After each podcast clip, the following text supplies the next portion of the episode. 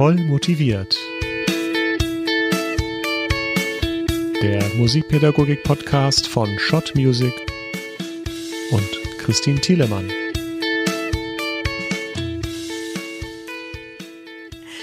Hallo und herzlich willkommen, Julia Schneider. Ja, hallo Christine. Danke für die Einladung zu diesem Podcast. Ja, ich habe hier gerade dein neues Buch Erste Hilfe singen in der Hand und ich bin top begeistert. Ich muss gestehen, ich musste es sogar schon verteidigen, denn eine Freundin, sie ist Kindergärtnerin, wollte es gleich ausleihen. Es wäre wahrscheinlich in, bis in die Unendlichkeit geschnort gewesen. Ja, und damit sind wir eigentlich auch schon beim Kern deiner neuen Publikation, mhm. denn Erste Hilfe Singen richtet sich an Menschen, die mit Kindern, Kindergruppen, Klassen oder anderen Gruppen zu tun haben und gerne singen möchten, aber beim Know-how, dem Wie geht Singen eigentlich noch Unterstützung benötigen. Ja, wir können es ja ruhig verraten. Wir nehmen diese Podcast-Folge gerade sehr, sehr früh am Morgen auf und ich spüre, meine Stimme, die ist jedenfalls noch nicht richtig wach. Klingt auch ein wenig heiser. Wer mich kennt, der merkt das sicher. Hast du da einen Tipp für mich? Was kann ich tun, um meine Stimme zu wecken? Also erstmal vielen Dank für das Kompliment. Ja, ähm, ja freut mich, dass dir das Buch gut gefällt und auch ähm, deiner, deiner Freundin. Vor allem, weil sie ja auch, wie du sagst, ähm, arbeitet im Kindergarten und sie ist ja damit die Hauptzielgruppe dieses Buches. Ähm, jetzt nochmal ganz kurz zu deiner Frage, was ja, deine Stimme in der Früh, also es ist natürlich ganz normal, dass in der Früh die Stimme nicht so fit ist, wie vielleicht jetzt, in, wenn wir jetzt das Interview so zwei Stunden später machen würden. Mhm. Also etwas ganz, ganz Grundsätzliches ist für mich, und das kommt auch in dem Buch immer wieder durch, ist, ähm, dass wir uns immer wieder klar machen müssen, dass die Stimme etwas sehr Körperliches mhm. ist. Und dass es der Stimme nur dann auch gut gehen kann, wenn es dem Körper gut geht. Mhm. Deswegen ist für mich so eine erste Stimmmaßnahme, und das ist erstmal unerheblich, ob das jetzt so eine ganz kurze Maßnahme ist, ähm, um, um jetzt mal so ein kleines Warm-up zu machen, oder ob das mit einem längerfristigen Ziel ist, um eine gewisse, wie soll ich sagen, Grundkonstitution zu erreichen. Es ist immer wirklich mit dem Körper zu arbeiten. Mhm. Und wenn du jetzt merkst in der Früh, oh, es knarzt uns irgendwie alles so, ja, mhm. klar, natürlich. ja, ist natürlich logisch, weil dein Körper ja auch noch nicht ganz wach ist. Und ich ja, würde könnte man so anfangen, sagen. Ja, ne, ist ja logisch. Ja, aber und genau das ist es ja. Wir sind noch nicht richtig wach. Der Körper ist irgendwie noch, noch so im Halbschlaf. Jetzt gerade im Herbst auch noch. Da fällt uns es wahrscheinlich auch noch mal schwerer, ähm, wach zu werden.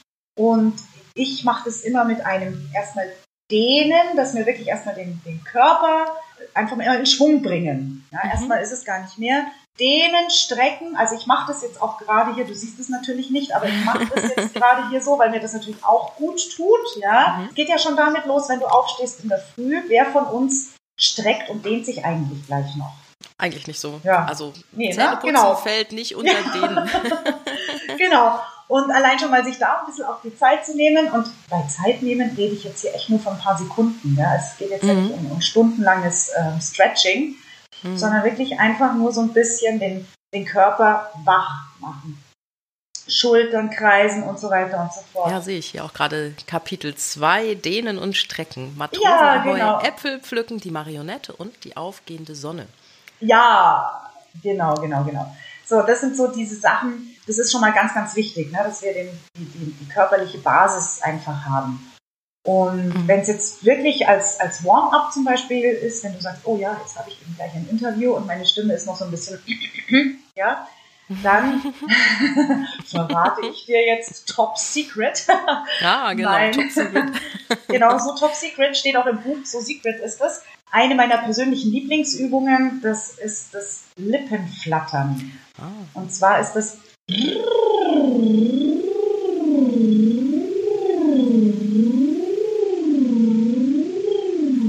Okay. Das heißt, ich habe jetzt so, ich habe jetzt, ähm, das ist ein bisschen schwierig zu beschreiben, wenn man es nicht sieht, ne? mit, den, mit den Lippen so, wie, wie wenn man so ein Pferdeschnauben macht. Ja, nur mit Ton zusammen. Das ist ganz wichtig, mhm. weil Ton mit Ton heißt, dass die Stimmlippen schwingen.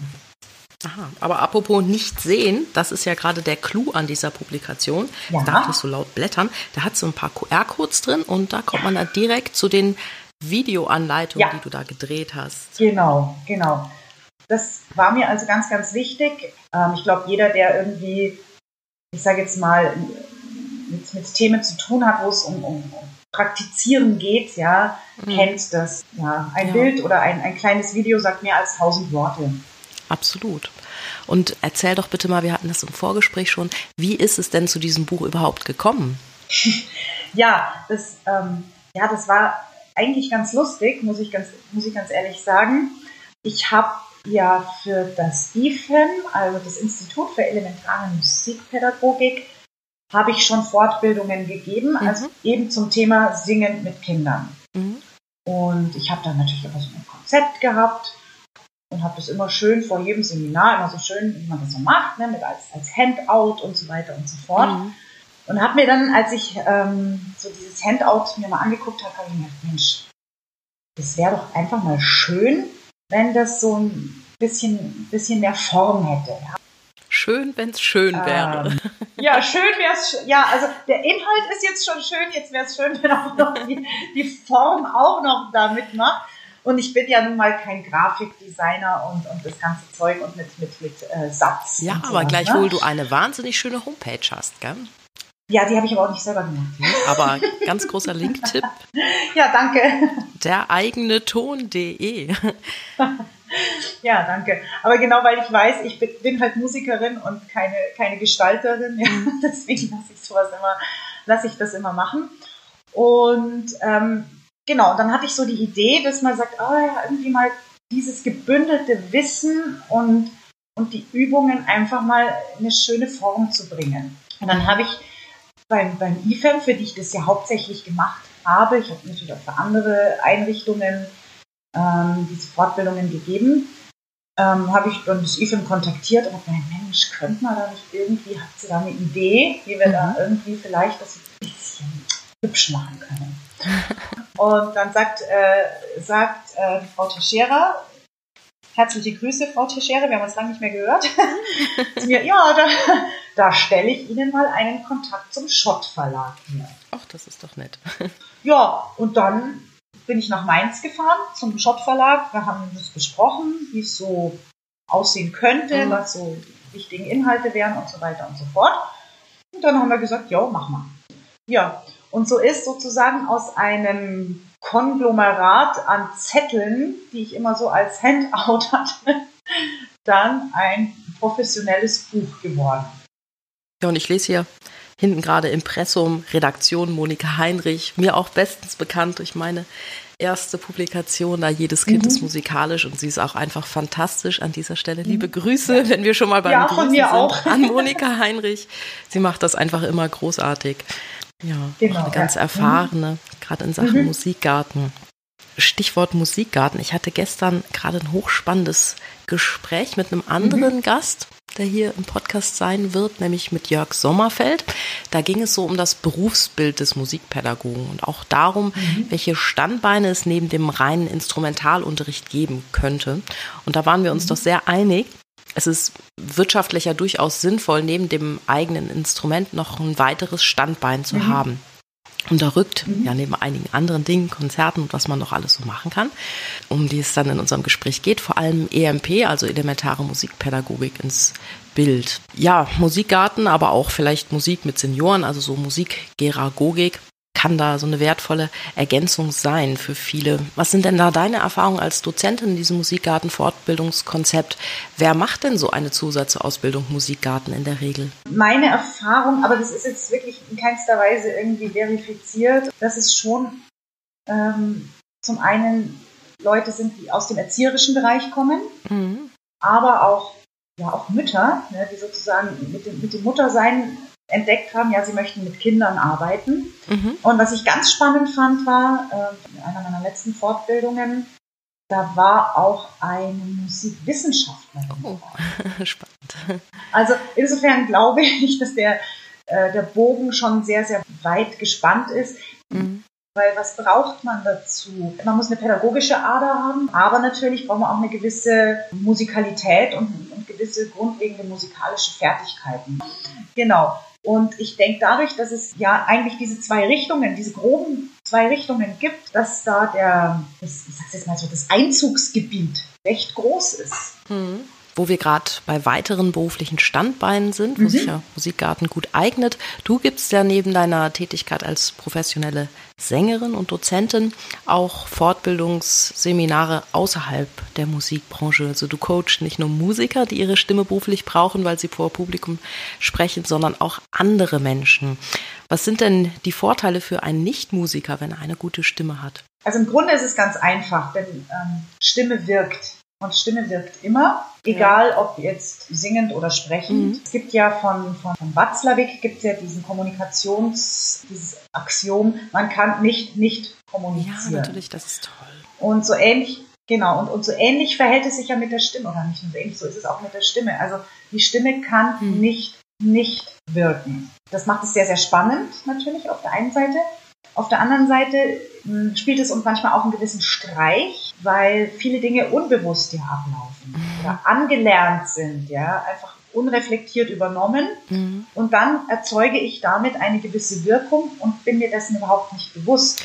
Ja, das ist ja nicht unbedingt die Wirkung, die ich erzielen möchte. Da zu wissen, okay, wie funktioniert meine Stimme, wie kann ich sie optimal einsetzen, um eine gewisse Wirkung zu erzielen. Und damit meine ich aber wirklich die eigene Stimme, nicht ein Imitat. Das vermittel ich. Mhm. Einen authentischen Stimmklang, der zu dieser Person passt, der stimmig ist mit der Person. Ich vergleiche das auch immer ganz gerne mit einem Farbkasten. Wenn man sich vorstellt, die Stimme so wie sie ist bei uns, hat ein gewisses Potenzial. Das vergleiche ich mit den Farben eines Farbkastens. Mhm. Da sind vielleicht, sagen wir mal, 20 Farben drin. Und diese Farben können wir ja beliebig kombinieren und auch mischen, mhm. sodass es im Grunde eine unendliche Vielfalt an Farben gibt.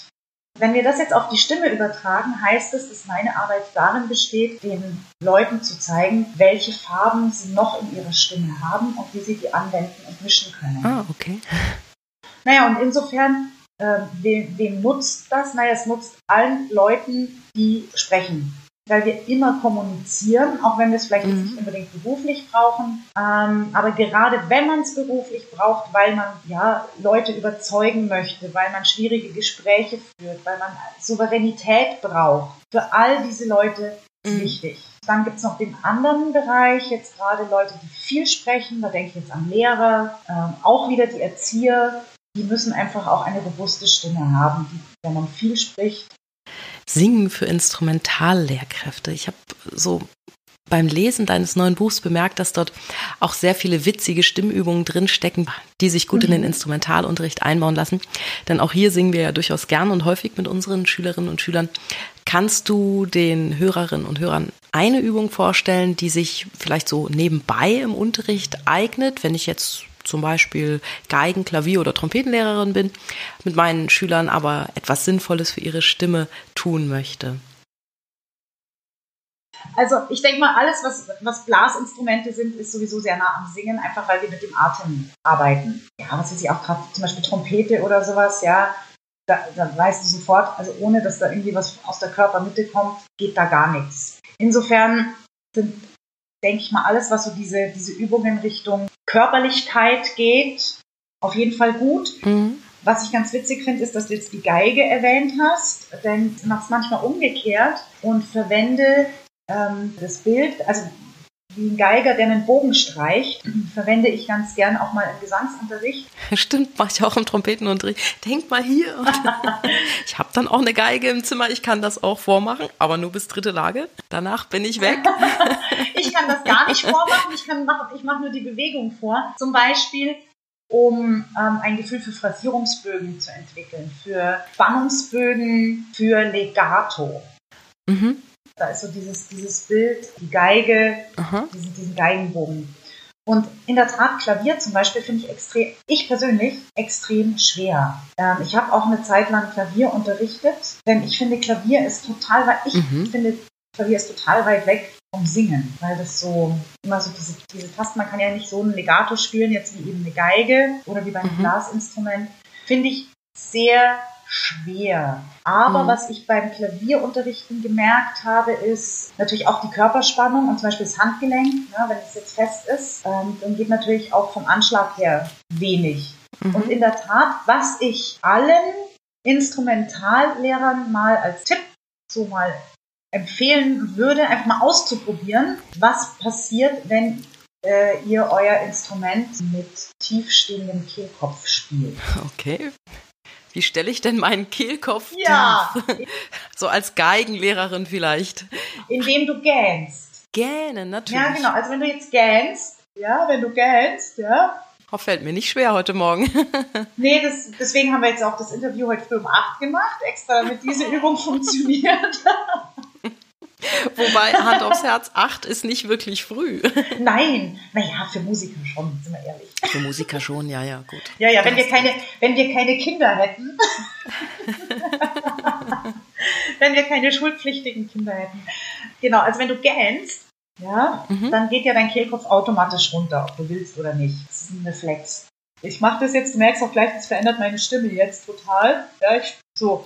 Oh ja. Und das kann man mal ausprobieren, auch zum Beispiel beim Klavierspielen, ähm, wenn du mit, mit so einem Gähngefühl mal spielst, ja, mit so einem, mit so einem tieferen Kehlkopf Mhm. und auch beim, beim Geigespielen. Es ist durchaus möglich, dass sich da zum Beispiel der Anschlag verändert beim Klavier. Einfach weil es ein bisschen weicher wird. Mhm. Ja, weil diese, diese Anspannung, dieses, wenn der Kehlkopf zu hoch ist, der ist bei uns oft zu hoch, das ist ein Zeichen auch von Anspannung. Und die hast du Mhm. natürlich ja nicht nur im Hals, die hast du ja im ganzen Körper. Und wenn ich jetzt quasi mein System so ein bisschen runterfahre, also diese, diese übertriebene muskuläre Anspannung, ähm, dann hat das natürlich sofort auch Auswirkungen eben beim Klavier zum Beispiel auf den Anschlag.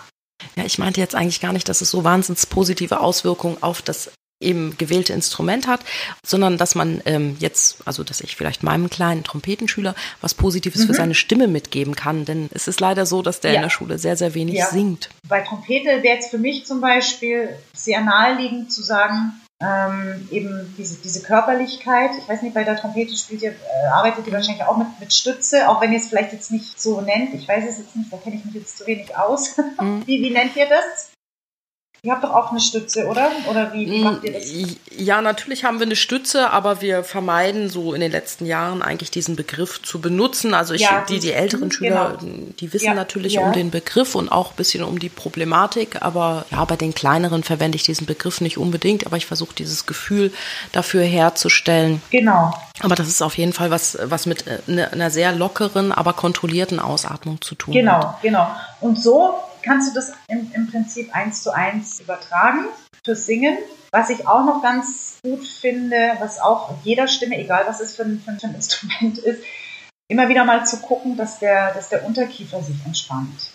Denn der ist ja Mhm. bei den allermeisten Menschen, ja, vielleicht bei den Kindern noch nicht so stark, ist der einfach zu, zu angespannt. Hat natürlich unmittelbare Auswirkungen eben auch auf, auf den Kehlkopf. Ist ja logisch, allein schon durch die, durch die räumliche Nähe, ne? Unterkiefer, Kehlkopf, da sind ja nur ein paar Zentimeter Mhm. dazwischen. Und immer wieder dafür zu sorgen, dass der Unterkiefer gelöst wird. Da, zum Beispiel mit einer kleinen Massage.